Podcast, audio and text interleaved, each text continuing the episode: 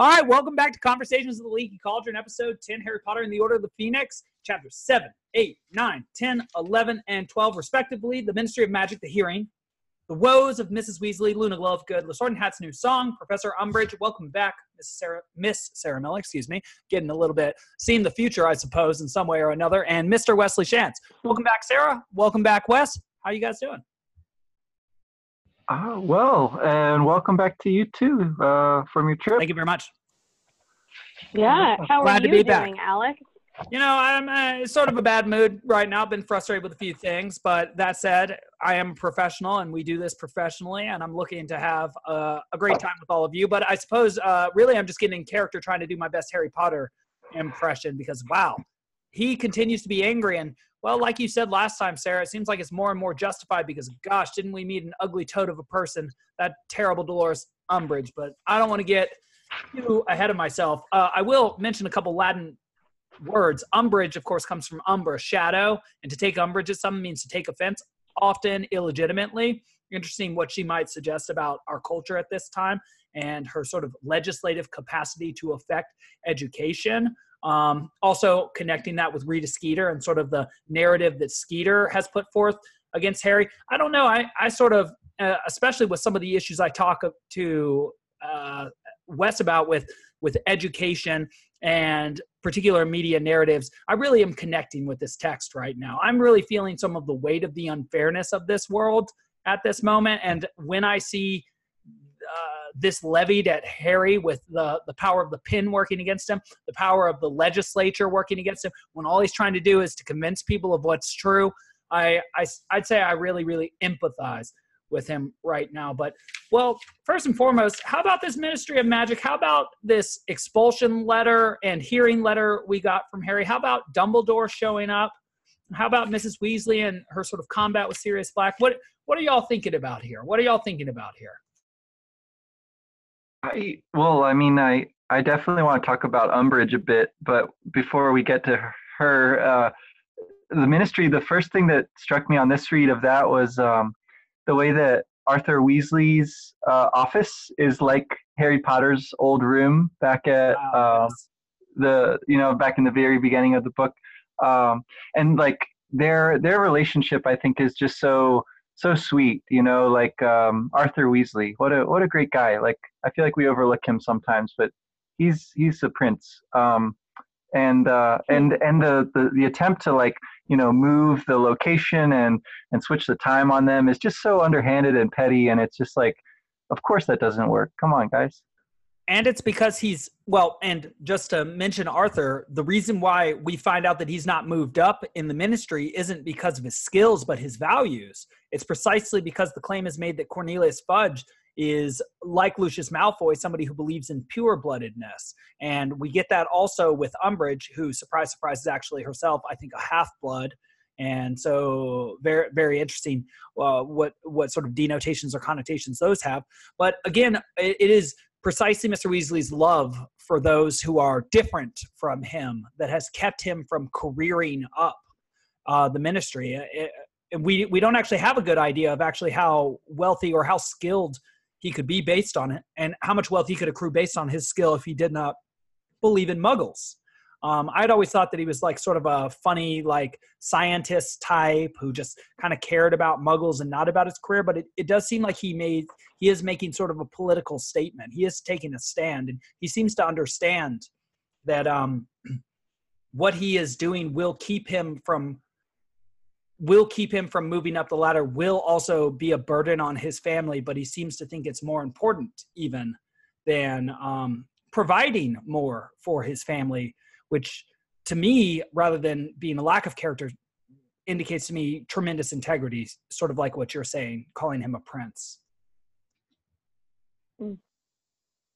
yeah yeah uh, what do you think sarah Oh no, I was. I mean, I fully agree. I love Mr. Weasley. I I think um, you hit the nail on the head, Alex. Just this idea that I think what Malfoy or not Draco, excuse me, what Lucius Malfoy represents. Um, we learn that he gives money, kind of like uh, you know corporate donations through super PACs to um, uh, to Cornelius Fudge and to the ministry, and that that gets him access, like access to the minister that other people might not have, and um, you know when you make that those kinds of ends your um, your horizon, like power or money, um, those are never ending, right? Like they become the green light at the end of the dock that you're never going to get uh, get your hands on. And the result is, I think we see like Lucius Malfoy be, uh, you know, like step on other people to get places. Um, and Harry, I think it's funny because Harry experiences the indignation of it, right? Like, I think it's in chapter eight where he's like, how could it be that someone who was, you know, in the graveyard with him is standing and having a, a you know, a brief tete-a-tete with the minister, and that seems wrong. And it seems like Mr. Weasley has isn't as agitated by it. You know, like I think that that's maybe the mark of somebody who understands that there are unfairness there's unfairness in the world and like right. um and doesn't let the resentment that comes from that um ex- that discovery um, keep them from living according to whatever it is they've determined their truth or their north star or their principles are. Like i i to me that just seems like extremely difficult and mature. Of course he's older so something we can expect from him. But anyway, um, well, yeah, he doesn't know, seem really to be resonates. filled with resentment. Right. And that resonates with me quite a bit because you're helping me to see that he's sort of a character model for Harry here. And he has also been given the short end of the stick due to his better values, due to his clear values, due to his not career, not um, bribing the minister, not doing that which would push him up um, towards the top echelon, and and he gets it. He gets how the ministry works. He he handles the moving up of the hearing. What was it? Three hours. Very well, understanding that this is the sort of thing that the ministry does, and so perhaps here we've called him a figure of the father for Harry and sort of one of the positive father figures. And I think I think he is becoming far more robust rather than sort of a bumbling, um, a bottom bottom tier um, bottom tier ministry official, he he he's seeming far more like a I don't know, a shining example of the right sort of person during the wrong sort of time, um, who, mm-hmm. who through his own example can highlight some of the darknesses and errors and and um, mistakes of a system, and that it rewards people like Lucius Malfoy, who is himself a Death Eater and has the ear of a prejudiced minister who is attempting to discredit a young boy who had witnessed something terrible at this moment. And he's on his side. And perhaps he's a he's a figure of the father for me too with my own personal frustrations my own harry like moments. But what did y'all think about this hearing? The fact that there was a hearing that they were so quick that the ministry was so quick to expel harry that um uh, Umbridge's behavior, Dumbledore coming and speaking, the squib that we didn't know about. Uh, what were your what were y'all's feelings? What were your thoughts about this very litigious moment? We have seen the Wizengamot before in the Pensieve, but this is the first time we've had to experience its gaze. Yeah, yeah. The the way that Harry has to, uh, you know, go in there all alone, um, and uh, and sort of be faced by the 50 members of the like high court of the wizarding world is uh it's it's it's kind of over the top um and you know they're they're clearly like taking it very seriously. And so i love that you know they just cut him off as he's trying to tell his side of the story. And there's like 10 in a row of just like yes but yes but yes but it's like it's so frustrating even as a reader to try to read that um, that part.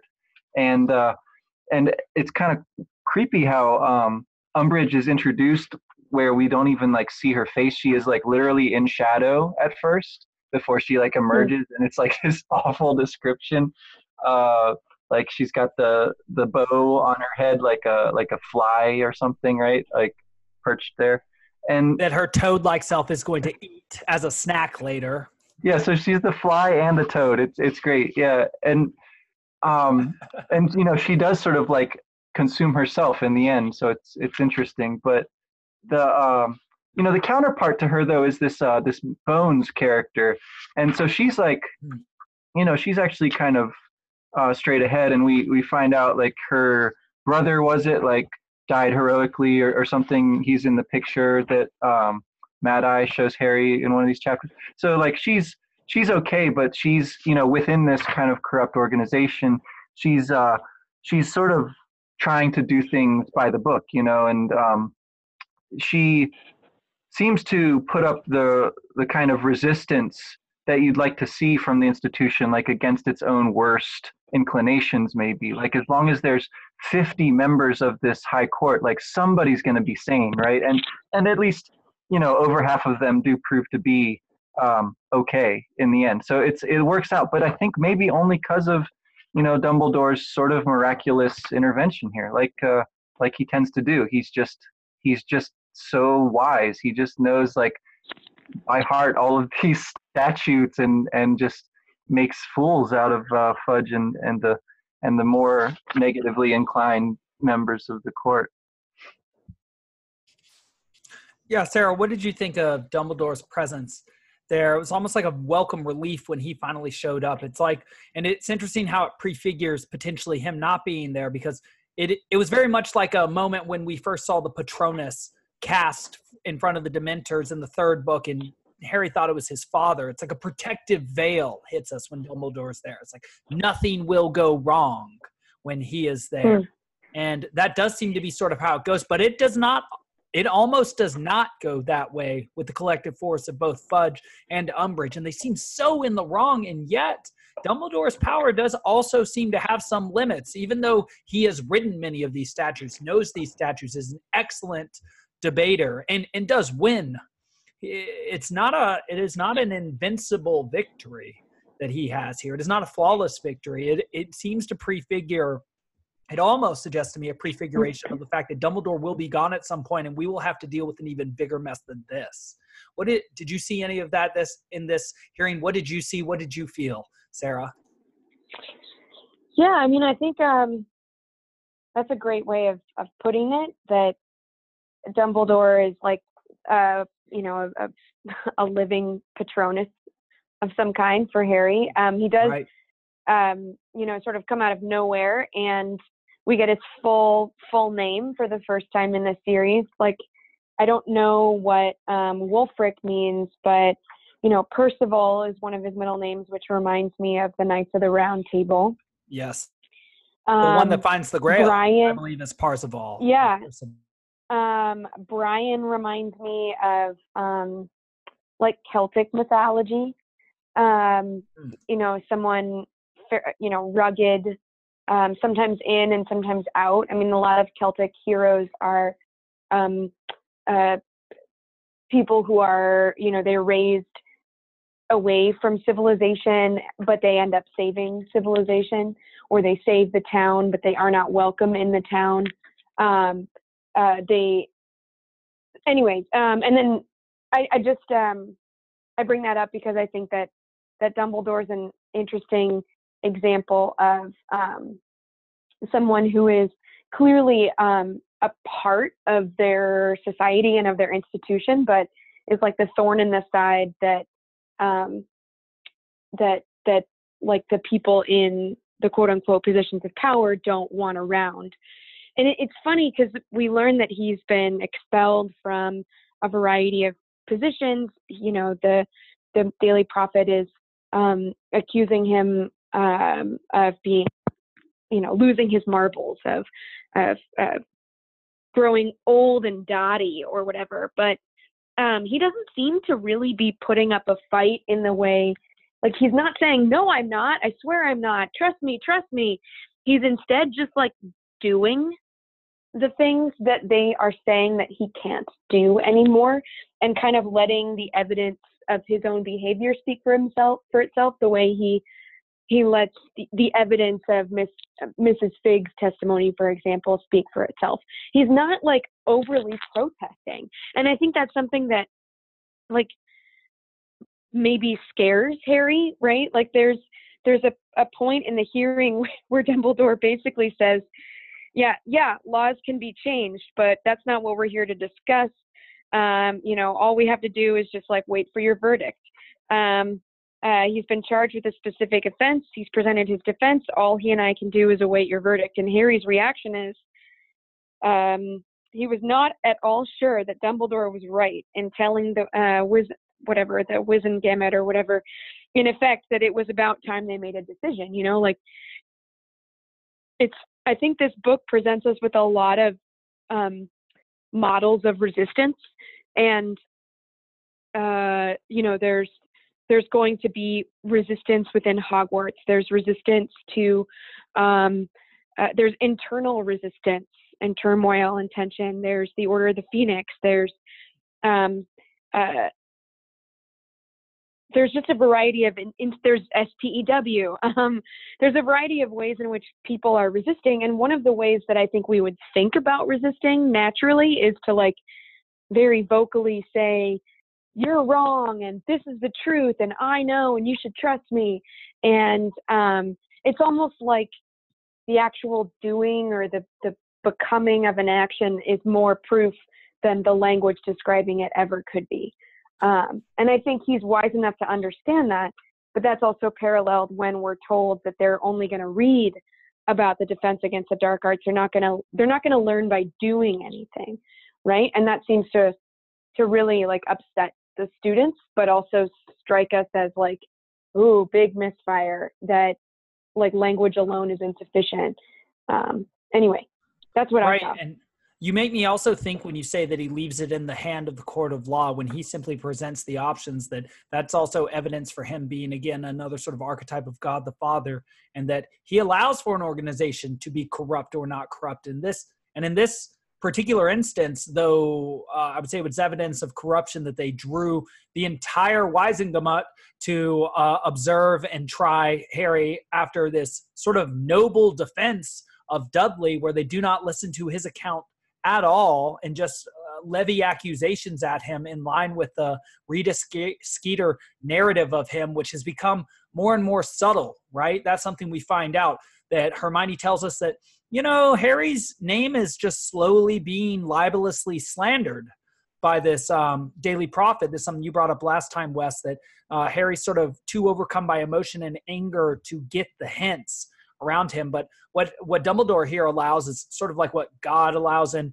in God the Father in Eden is that he allows the organization to fall. He sort of retreats away from it, sort of like the figure of the divine in the Old Testament, and allows the humans to get to it. And uh, it, ultimately, it will be the humans like Harry who are going to have to fix the problem as well. Um, it will be in response to what you said there, Sarah. It's again sort of like Harry having to take on the role of James, take on the role of his father, and that he's going to have to take on the role of being a teacher. And uh, and and it turns out he has quite a bit to teach mm-hmm. from his experience with the dark arts. Quite opposite from Dolores Umbridge. He is himself a half blood, just as she is. His mother being Muggle born. Um, but he's taken a totally different route. He he he fights for the oppressed. He fights for the downtrodden. He is friend to those to uh, whom he chooses to be friends with, regardless of what Malfoy says in the first book about the right sword. He can make that choice for himself. But this Umbridge figure, she's she's foul. She's toad-like. She she reminds me of the description of Thersites. We get very few physical descriptions in mm-hmm. One of them is of the ugliest man, Thersites, who knows many words but speaks disordered, hated most by Achilles and Odysseus, the strong, the most accomplished people. And so, uh, well, before we get too much in, I do want to ask whether she is in some way a foil to Harry, but I also want to ask about a new character who I feel like, uh, Wes, you probably like. Just because of your affinity for Neville, and and this is Luna Lovegood, and you know she can see these things. We'll soon call her Thestrals too, and I, you know, on the one hand, it makes me feel good for Harry that he has somebody that understands him, and we'll soon find out that that's because she's known death in the same way that he has. But man, this is not necessarily the first person you would want on your side if you wanted to establish legitimacy, credibility, and um, mental aptitude and mental and clarity of mind. This this Luna, how, how do you feel about how she's introduced? What do you think she mean or she represents? Uh, do you like her? Um, or is that me just projecting onto you, which I apologize for if so, but I do feel like I know you to some extent, but perhaps I don't even know myself. Um, which is something funny I said in the airport the other day. They the the, the airport person said, or you know, came came over the intercom and said, uh, "Don't accept anything from someone you don't know." And I said to my girlfriend, "But what if I don't even know myself?" She's still been laughing about that for the last few days. But in any case, back to Luna. Wes, what do you think of her? Oh man, that's that's like meme meme worthy right there, Alex. That's good. Um, Thank you. I, I, like I like Luna. She's uh, presented in a, a, pretty cool way, um, kind of bookended by death, right? Like we just see um, Mrs. Weasley freaking out at the boggart. It's like the last thing we see in the previous chapter after the right. party like goes so horribly wrong for Harry when he sees that sad picture, you know and then and then she of course can see the thestrals although we don't know their names yet um, she like reassures harry that he's just as sane as she is. And you know that's obviously uh, supposed to be pretty funny. And i think it is like but then again you know in a in a sick society which the wizarding world seems to be at this point somebody who's a little off might actually be like the healthiest person there right? Like they, you know they they might actually kind of know some stuff. And you know she's like reading the quibbler and hermione who's been a Upside pretty down. good yeah a pretty good voice of reason so far is like well the quibbler that's rubbish and you know maybe it is mostly but again like it's it's onto something it's like it's the weird thing within this weird world which when you do the the multiplication out like the negatives you know cross out and you get a positive again so it's like by going weird enough, you, you get to the truth somehow. Um, and she's really seems to be like a very honest person, like more than anything else. That's what sort of strikes me. Like mm. you just say, she just say stuff, you know, like it's not like it's a little awkward. Maybe she's like a little uh, um, off-putting in some ways, but but she'll say what she really thinks, and that's like the most refreshing thing possible at this point in in the wizarding world, right? Like so, I, yeah, I think she's she's pretty cool. I like that she's paired immediately with Neville. Uh, obviously, that seems like good.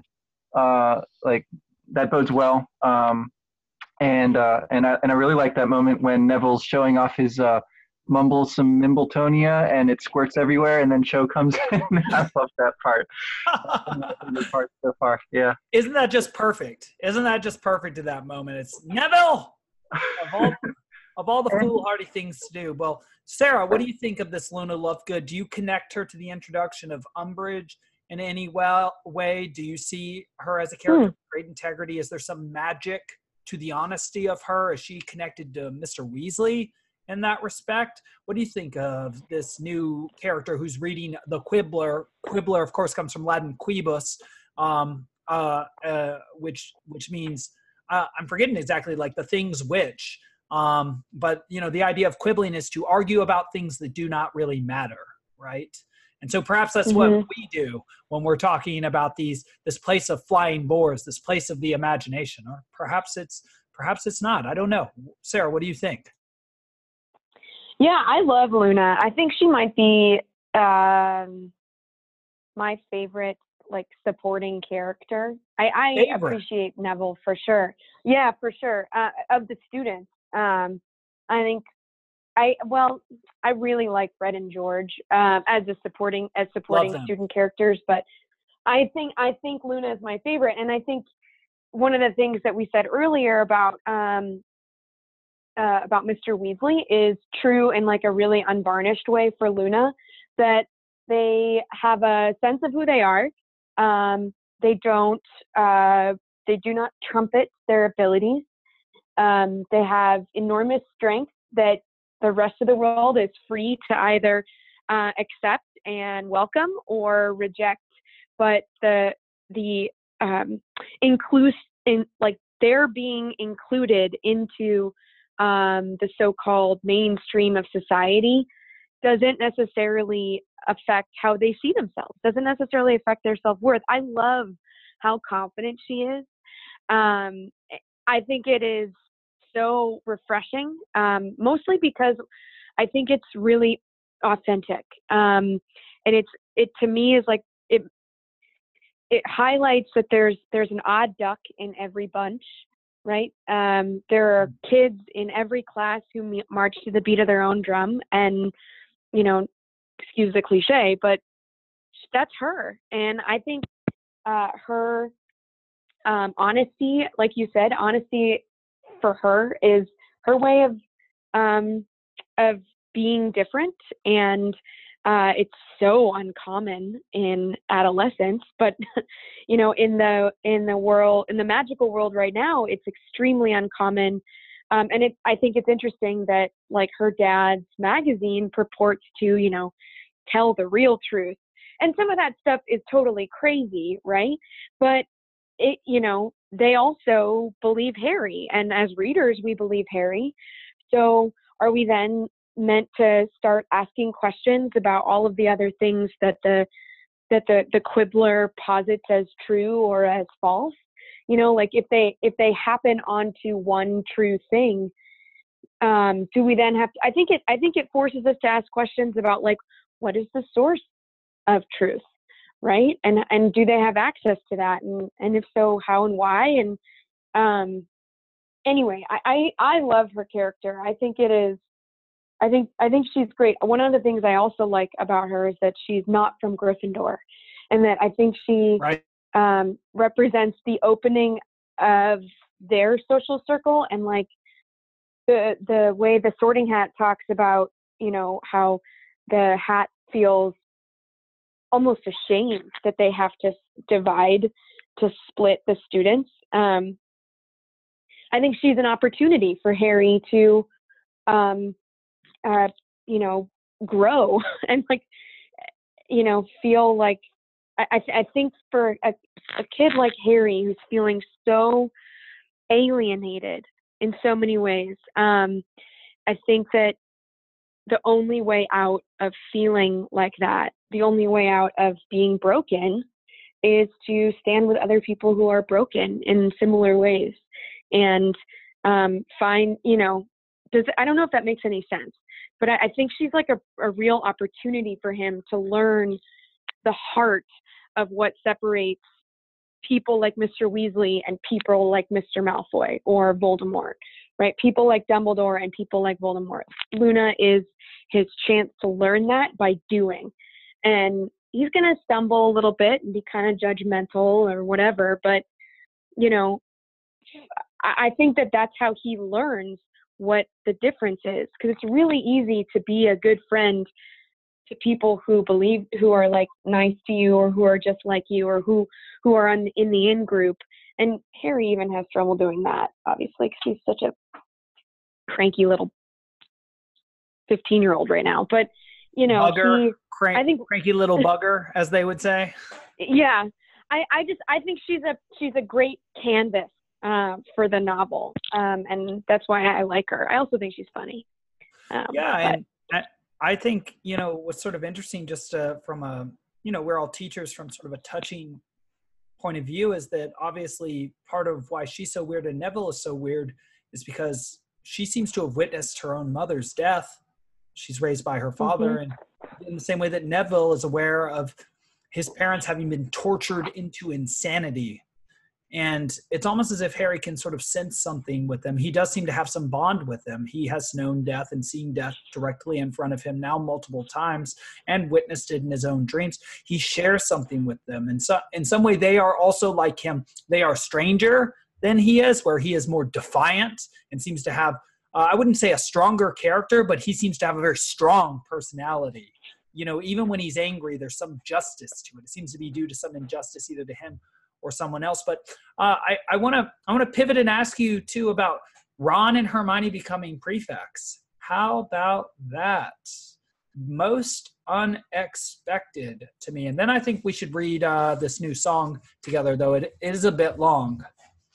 Um, maybe we can even take turns. But what do you think about that, Ron? Of all people, we never thought he'd uh, seemed seemed so unlikely that he might uh, ever stand out in some way above Harry. And yet, here we have him, prefect, just like Percy, just like I was it Bill or Charlie before him, who was also a head boy. I think it was Charlie, right? Uh, I'm not sure. It was one of them.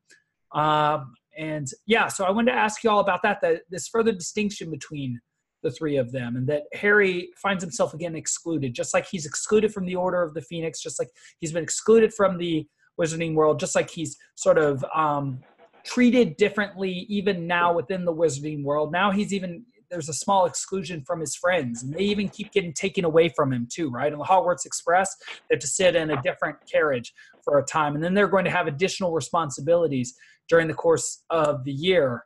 And this even shines a different light on Fred and George too. They've been sort of, you know, sort of naively funny to us the first four books, but now we, I, I think we also start to see a little bit of darkness in their character, a little defiance that as an authority figure would be a little frustrating to deal with. It helps me empathize with Mrs. Weasley a little better, frankly speaking. But I do want to ask about that. What what do you think of two of the three friends now prefects? Harry sort of left out of the loop.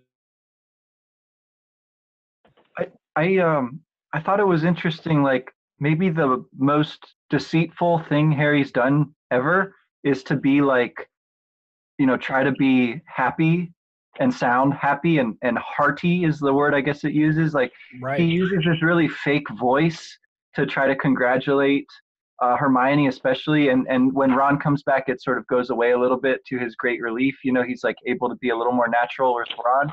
But he like it clearly really sticks in his craw and like makes him false to himself although he knows like the right response here is to be happy for his friends he doesn't really feel it in this moment like he's just really not happy, but he fakes it. And and it's so I mean it's so similar to the way that Umbridge's voice is like so horribly uh. fake, you know, that it just really oh man, that's yeah, that's that's the weirdest moment about the whole prefect thing. Like I feel like the whole thing could be just a way to get Harry to do that, you know? Like that's that and yeah, your point about Fred and George, like it does push him closer to those two and he like actually does them a solid by like scaring um, Mundungus Fletcher a little bit, and they get a better deal on his um his stink bomb things or whatever that, that he's got, like which are illegal, right? And like they really could get in a lot of trouble. And Harry stands to get in a lot of trouble for having funded all their shenanigans at this point. And he's like, again, being deceitful and, and steering conversations away from that stuff. So,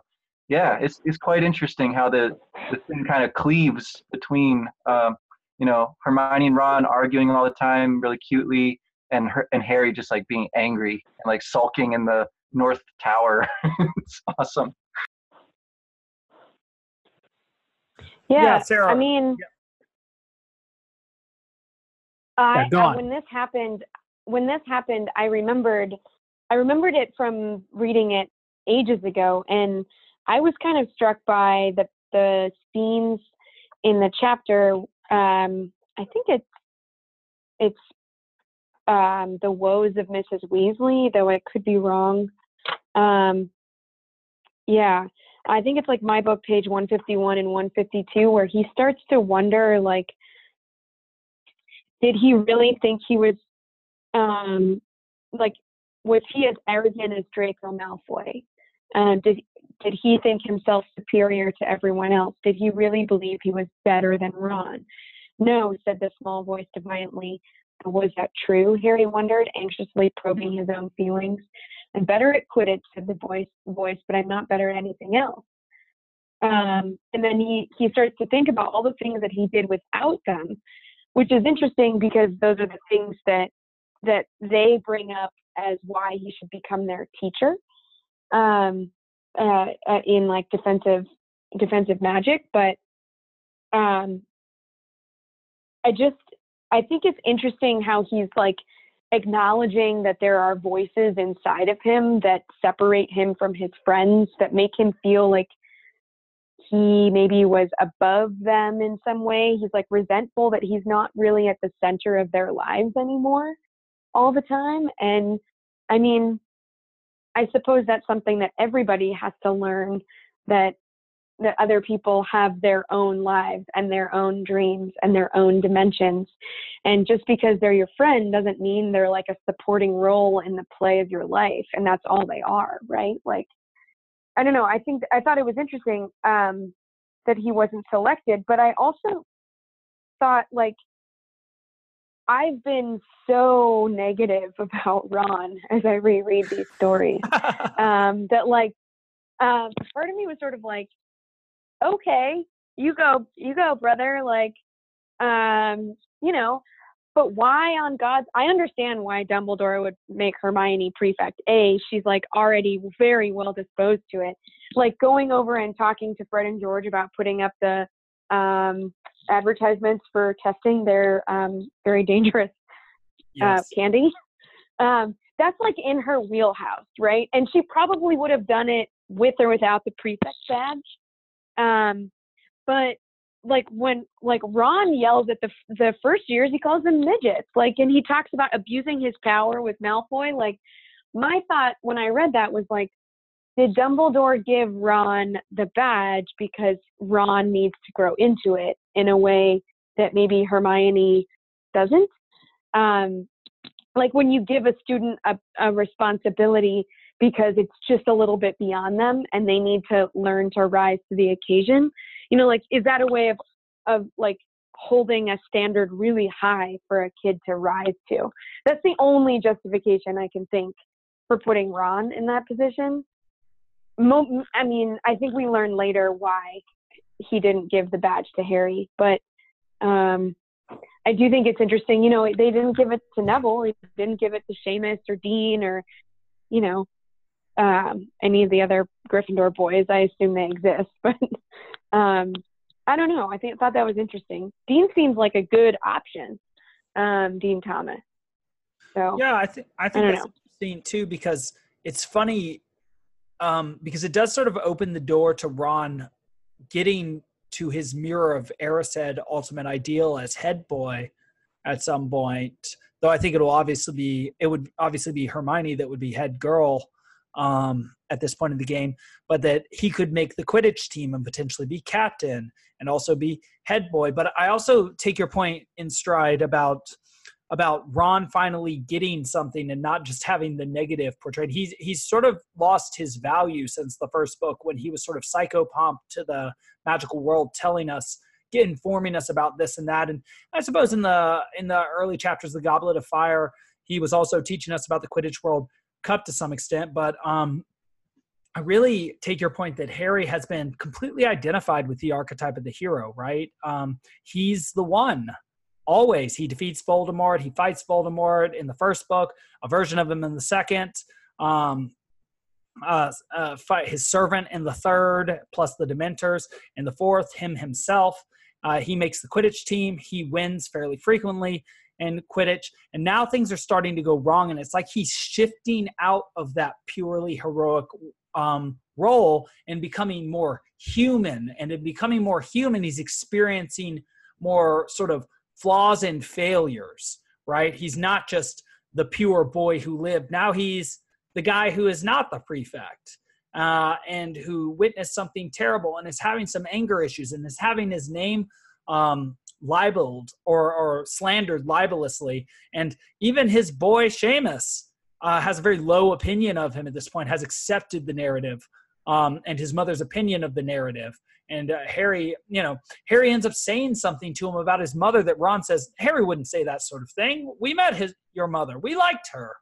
Um, but I also think, and I, I wanted to ask you too about this, that does put him sort of on par with his father, James, and with Sirius. And one would almost imagine that Sirius, like Fred and George, would be proud of Harry for this, for sort of his unofficial sort of getting in trouble capacity, keeping him from becoming a, a prefect, but he doesn't seem to have thought that that would ever be an issue.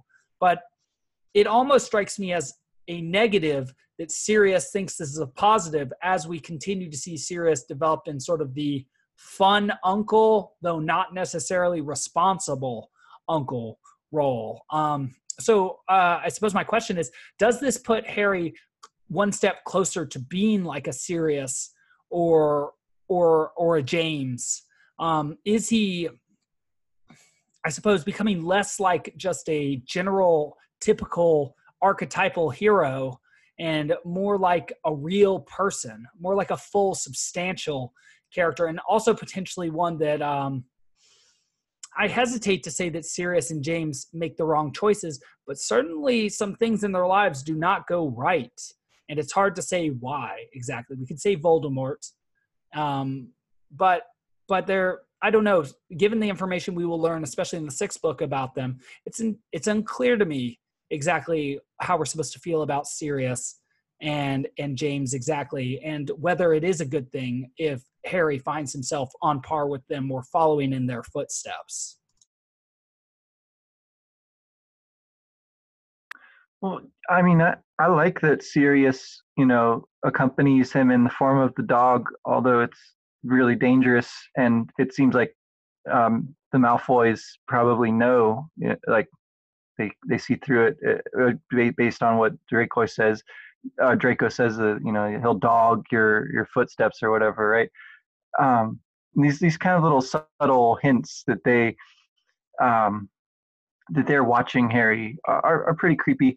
But yeah, maybe justified since Harry is following in some you know uh, illustrious footsteps. And the I guess the the problem with um, like making Harry more of a human being or, or something like that uh, does seem like it can only happen one way, right? Like to to get him to be a more um, fully realized character, he can't do that by by getting better. You know, he can only do that by by getting mm. worse. They're making some mistakes and and being kind of a jerk and all that sort of thing. That that's how it looks to me anyway. So I think you know maybe that's to an extent uh, Rowling having like painted herself into a corner a little bit, having to kind of uh, let Harry do some messed up stuff kind of suddenly.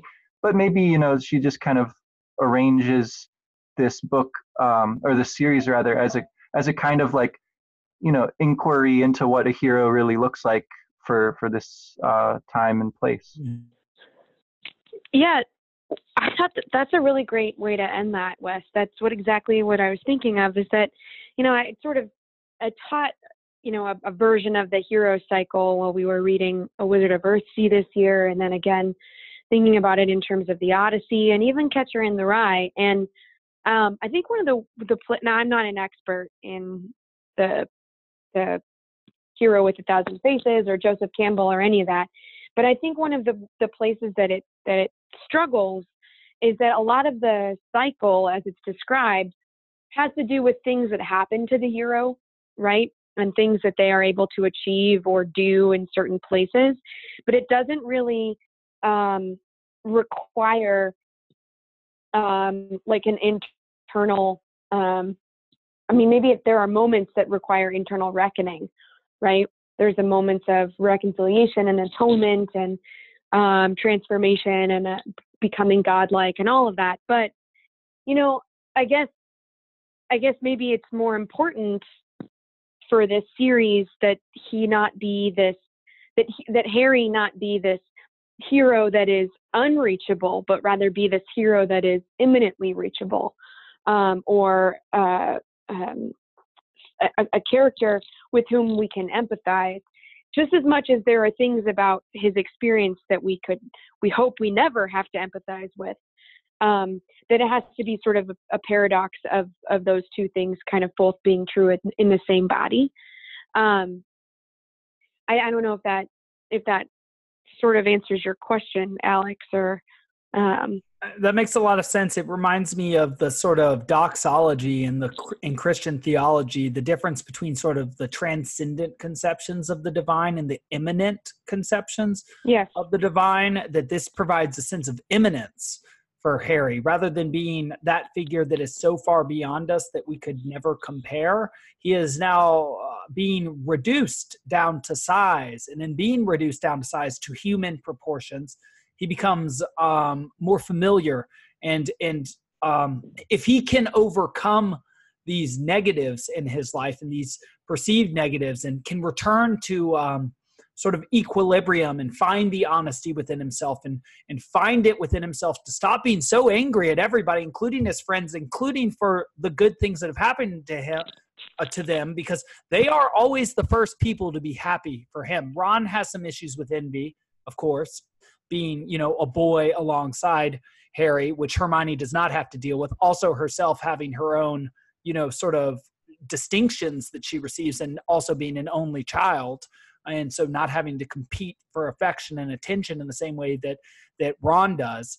But um, you know, they are in general usually very, very happy for him. And Hermione again shows her depth of character, I think, by I think at least twice telling Harry that he needs to stop biting their heads off because they are his friends and they are on his side and he needs to be treating them like friends. I mean, he's forgetting some very basic things in his anger, which also I think tells us a little bit about a anger and I think Rowling really writes an mm. angry young man extremely well. I mean, having been a pretty angry young man and still being, you know, pretty given over to the way of Mars myself, um, she nail on the head, I would say. Um, uh, but but unless we have more to say about that, how about would y'all like to conclude by reading this song of the Sorting Hat or discussing it? Because I don't know if we have time for both tonight. What do you think, Wes? I think I mean I think discussing it we might be able to to read a good chunk of it as we do so, but um Sure. Yeah, so, yeah. So, so the first thing we find out about it is that the Sorting Hat always sings a different song, and Ron suggests, well, it has a year to do it, so you know, it might as well do something with its time, sitting, you know, uh, uh, on a bookshelf in the back of Dumbledore's beautiful office. Um, but but this is the first time that we hear it since the first time we've heard it, and it, it has, uh, in my edition here, the American Standard paperback edition, a solid um, two and a half, three pages. And so, well, I guess starting with you, Wes, what what is it that it says, and what sticks out about it to you? Uh, well, I think that we do get a version of the song in one of the other books. I forget which one now. I, I mean, I think that we have seen it sing a new song before, but this one's different because it, you know, it makes a warning, and that like uh, and nearly headless Nick sort of tells us, well, or he's about to tell us, well, it does this every time that the school's in danger. So it's like this isn't totally unprecedented, but you know, to this generation, it is, and uh, and it's warning. Are you sure that it does it in another book? I'm fairly certain that we hear that this is the first time that Harry has the opportunity to see it because in the second book he he hits the Whomping Willow. In the third one, he has the issue with the Dementor. In the fourth one, a circumstance is slightly different. I do know that it figures, but do we hear another song of its? I thought so. I don't really remember. Um, hmm. But well, so yeah, what were you saying? Like, I mean, uh, uh, it's it's a it's a song about like the the story, the history of the school, right? And um, we we know how boring history is, but but when you sing it, it's a little more interesting, and it's it's it's sort of recasts the history in terms of the, uh, the four founders as friends who then uh, get in arguments, which sounds pretty relevant to what we've been discussing, right? So, um, and and I thought the most interesting part about it actually was something Hermione says at some point here is like uh, she she quotes Dumbledore's words from the previous year, the end of the year, where he says, you know, basically, uh, oh here we go. So his gift for spreading discord and enmity is very great. We can fight it only by showing an equally strong bond of friendship and trust. How do you remember stuff like that? asked Ron, looking at her in admiration. I listen, Ron, said Hermione with a touch of asperity.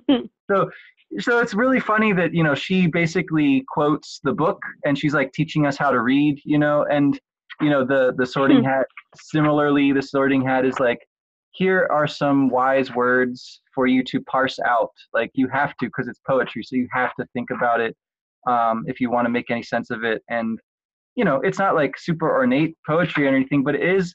It's musical and it's like it's elegant how it balances the Slytherins, the Gryffindors, and the Hufflepuffs and the Ravenclaws. They're sort of like pairs, you know, and and it turns out, as we might have sort of suspected, Slytherin who sort of storms off and ever since then, it's just not been quite the same. You know, you have to, to sort them into these separate houses, and so yeah, it's it's an interesting like revision of this whole idea of the four houses and like what Hogwarts means, like seen in a in a slightly darker uh, light than before.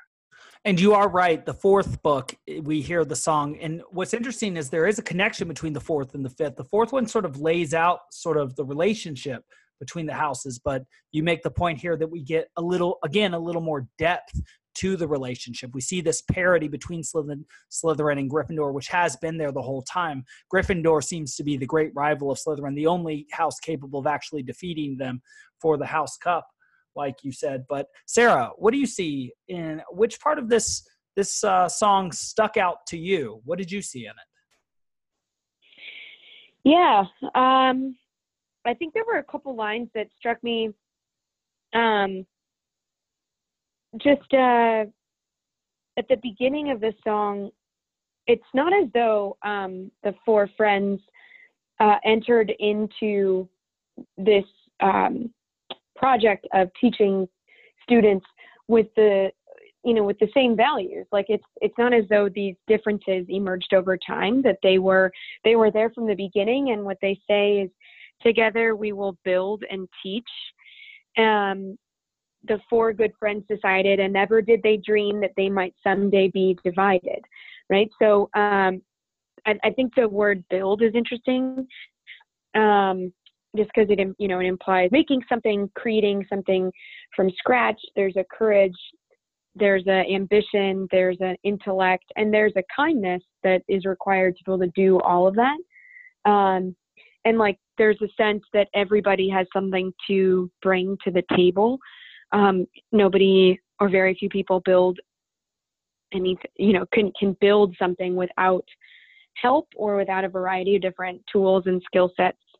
Um, but on the next page where it says um, you know that they, things things were working out and they took the ones that they liked um, my favorite ones are the hufflepuff where Hufflepuff says, I'll teach the lot and treat them just the same.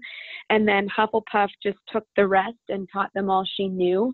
I just, I love the idea of like the catch all, you know, like, like, yeah, they're, they're not wanted by any of the other houses, but I'll teach them everything I know because I don't care what others, you know, I, I don't, that they're here is what matters. I think that that's really beautiful. I do think it's interesting also that there's not a single Hufflepuff that's like a primary character in this in this book, and I think that's a a glaring absence, right? That now we have Luna, who's Ravenclaw, um, but there's no there's no character that's from Hufflepuff, which to me is like the house that I would aspire to be in if I were a better person. Um, but I think the part that that interested me the most was when it says that then discord crept among us, feeding on our faults and fears. Yes. The houses that, like pillars four, had once held up our school, now turned upon each other and divided sought to rule. Like I think that the part there, the parts that are important, I think, are that discord creeps, um, like a shadow, shall we say. Um, and um, that it that fe- it feeds on faults, on imperfections, and our fears maybe of those faults being broadcast or something. Um, and then that what really hurt them um, is that each of them wanted to be in charge as opposed to working together. And and I just I think that that's interesting, right? Like I agree. Uh, I noticed a very similar part. Like just like you two, the united by a common goal. They had the self same yearning. And so I've been recently teaching the Sphere of Jupiter, sixth sphere of Dante's Paradiso, cantos 18 through 20. And what's interesting is the souls of just rulers, not simply just kings, um, themselves make up a giant eagle. And what's interesting is that kings, of course, speak for the people, and so they speak with uh, they they use the pronoun we. And so, and in the beginning of our Constitution in America, we say we the people, indicating that the people are king here, which is why we have an eagle as our symbol, which is a symbol symbol of kingly authority, but it is a bald eagle, meaning that it does not have a crown. And in fact, if you go to the Milwaukee uh, Public Courthouse, you'll see on the wall "Vox Populi, Vox Dei." The will of the people is the will of God. And so you can sort of see the sort of Christian underpinnings of uh, a democracy there and the idea that where of where human rights come from. And that this seems to be the notion that these these uh, british wizards have in their mind that um, uh, that if they work together, they can find a place for all wizarding folks of disparate backgrounds and of differentiated abilities, and they can bring them together in one, in one community. And so I like that the Hufflepuff you know she's going to find the people that aren't necessarily the most talented but she's that's going to be a lot of people right not everybody's going to be the most courageous the most intelligent or the most cunning or ambitious those are uh, regardless of what you think is the top quality, those are good, uh, sort of rare qualities in people. To be courageous, very much rare. To be uh, entirely ambitious and actually have something behind it, like skill, which I think is not said about Slytherins but should, very rare. And to be intelligent, of course, of course, that's very rare. Um, it is by definition rare to be intelligent, though of course we all think we are. Um, but but I, I, totally agree that um, it seems to be when we move away from unity, or when Hogwarts moves from unity, in order to um, uh, highlight its disparities or diversities over what brings people together, that you learn you lose the the force of diversity within a unity itself. When when you stop bringing people together of very different values and opinions and skill sets in order to work towards a common goal you simply then have a bunch of different peoples. There's a, there's a tower of babel situation that seems to happen when you emphasize the differences of people uh, rather than uh, using the differences of people to create a united whole. It, it's like there's a crumbling at the foundation frankly speaking, that the the the sorting hat is running into. Um, but okay, I have one last question for you too, and this is again possibly a weird question and uh, maybe not a very good question. Um, but were the Daily Prophet going to smear your name? What would it say about you that would really get your goat and make you flip your lid?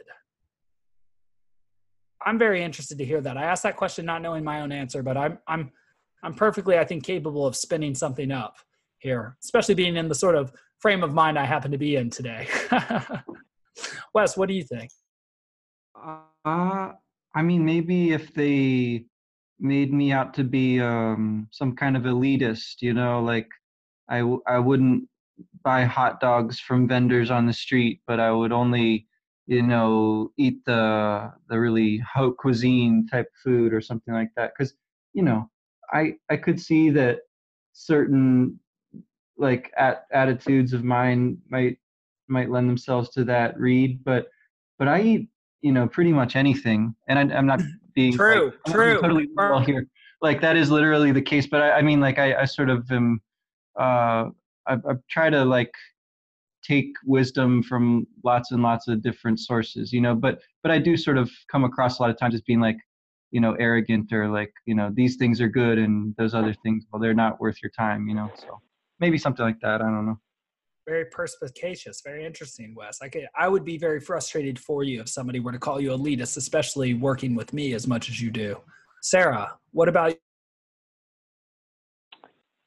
Hmm. I think, well, one of the things that I uh, resent the most in other people, um, and that I think part of the, I think a lot of times what we um, resent the most in other people is what we resent the most in ourselves.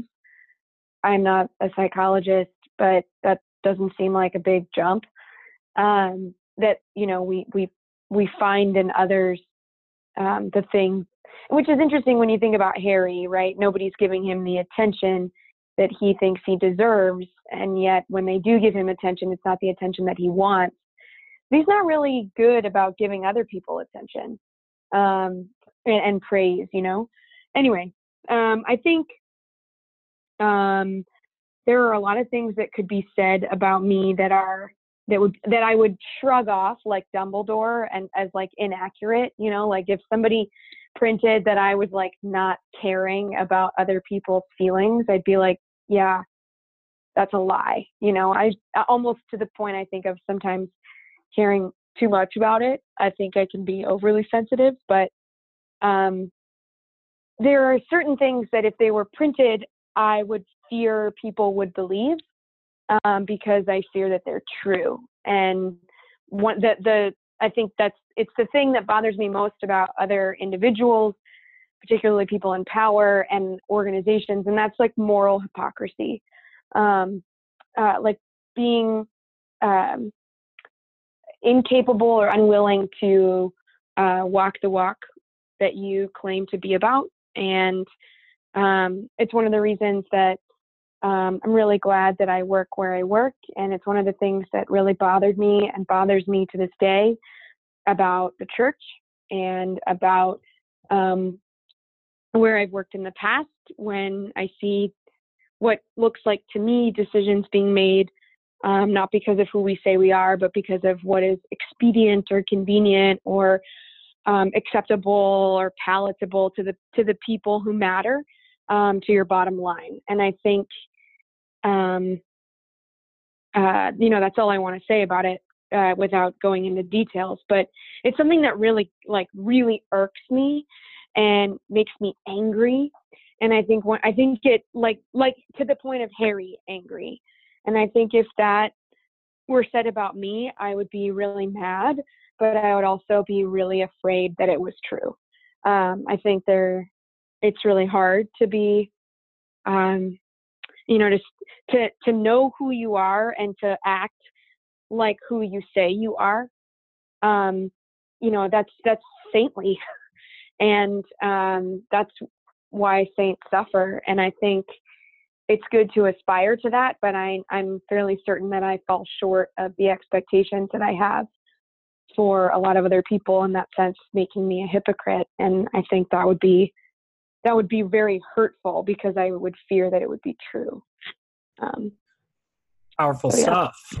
Well, in in my case, I, and I recently had an argument where this sort of thing came up, so I, I have the luck of having uh, experienced this recently. But to have my opinion discounted for who I am and the gifts that I have that seem obvious to somebody, and uh, to be represented in a one-sided way, potentially as like say an intelligent white male and to have my voice discounted precisely because of my perceived gifts and advantages without seeing in any way, like Harry, what I've been through to become who I am. I recently had that done to me and it was fury inducing. And it's absolutely, absolutely wrong. And to have somebody say that I might be angry precisely because of my social grouping rather than my ability to consciously perceive a situation that is unjust and to pinpoint exactly what makes it unjust produces absolute fury in me. And I do see this in my own future, and I have seen this in my present. And it is, to me, the ultimate mark of injustice to have a thinker precise, uh, specifically me, who has spent his entire adult life trying to figure out what I've tried to figure out the connections between narrative and consciousness, and getting pretty, I'd say, doing pretty good work on this, especially now. Um, and to have my intelligence, which at this point it's on other people to prove themselves um, more valuable in their contributions uh, with their intelligence uh, in their specific fields, but to have it just ridden off because of my social grouping as if my as if my function in this world is not to use my intelligence. And as if uh, if i were to feel anger it would simply be because anybody else would feel anger. Eh, or because or if i see something based on reading 20 books about it with extensive bibliographies that that was in some way motivated by by some some feeling of loss or anger within myself that was simply projected on me in order to group me with um, with uh, unthinking individuals and to write me off. So to be written off for who people think it is that I am, rather than actually seeing my body of work, which at this point is 240 lectures strong online, which I give away for free. Um, I, I, think that is precisely what would drive me up a wall. Um, I think you can hear it in my voice as well. And so, bottoms up, fellow teachers. Fellow Pocketeers. Right on. Yeah, yeah I, wanted, I wanted to throw in that we, I think, as far as I can tell, we are on the schedule for Norwescon um, for like the, uh, I think it's the 20th of of April, so the the day before Easter. I think that we will do a little live presentation and we'll try to Skype you in if you aren't able to make it. I know you have other travel plans, Alex, but uh, you'll be there in spirit. I, I take it, and uh, we'll we'll certainly uh, try to you know make it proud. Yeah, I'll just uh, you know we'll use the Floo powder, and I'll appear in the fireplace and do my best with that sort of thing. You know, even when we're apart, I'm very much together with you two in this, and uh, never to be like Harry with Hermione and Ron as he currently is. I I hope myself, and um, well, yeah, we'll see what I can do. I I hope to be there with you um, in voice, if not in body, and um, I'm still trying to figure out uh, what the plans are. Uh, with that, I might end up being local. I thought I was going to be doing international travel. Um, some things may have changed a little bit. I'll keep you updated on that, but it might be easier rather than harder to do that than I had at first expected. Um, and so I guess you two are the prefects right now, and I'm the I'm the you know troubled I'm the troubled miscreant. The the only time you would not want to be identified with Harry Potter, this seems to be my moment. Ooh, right on we will uh, just assemble the midgets for you and you know.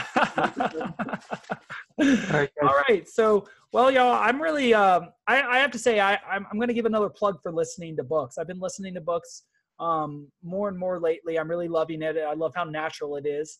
And i've been listening to this one and i, I really love the narrator on audible. But um, it makes it very easy to get through large swathes of book. And you know especially with books that you that i've read before i don't feel like i'm losing that much from this. Um, but well y'all do you hmm. want to do another six chapters is that in any way reasonable to go um, through detention with dolores percy and padfoot the hogwarts high inquisitor in the Hogshead, educational decree number 24 dumbledore's army or or should we stop before then what do y'all think that, that sounds good to me. Like I'm we didn't, good. We didn't get to Miss Umbridge yeah. yet. We can, I mean, probably talk about her and lots of other things if we read those chapters for next time. Yeah, leaving her in the shadows yeah. for now. All right. Yeah, well, for sure. Well, this is excellent work, y'all. Again, always happy to share. Always happy to share a drink in the leaky cauldron with you too, um, and talk shop, talk shop, talk magic shop in this case. Um, well, another wonderful time had. I and I hope you all have a good week and a good weekend ahead of you. It's raining down here in California for the seventh straight week in Southern California, so we're feeling like Oregonians down here. Um, so I hope for better weather for you up north, and though I don't think you're getting it. no, it's uh, actually really nice no. here. Yeah. Oh, good, good, good, good nice the, well the sun shines even if it doesn't shine on all in in the same moments so there it yeah. is. there it is well all right until next time next all time right. we have the next six chapters or so 13 through 18 i think we're back on schedule to do this on monday if it's um if that works for both of you. I know the last couple weeks we haven't been able to do it there, but there's nothing like getting back on schedule if possible. Um, y'all are the prefects now, so you know, just keep me in line, and uh, hmm. I'm I'm I'm perfectly um, I'm I think I'm perfectly able to do it this Monday. So I'm looking forward to talking to you all again very much. I will I will check up my schedule and see if Monday works, but if not, we can rearrange we can rearrange. All right. Well, cool. until next time. All right. Cheers, fellas. Cheers. Night. Cheers. Take it easy.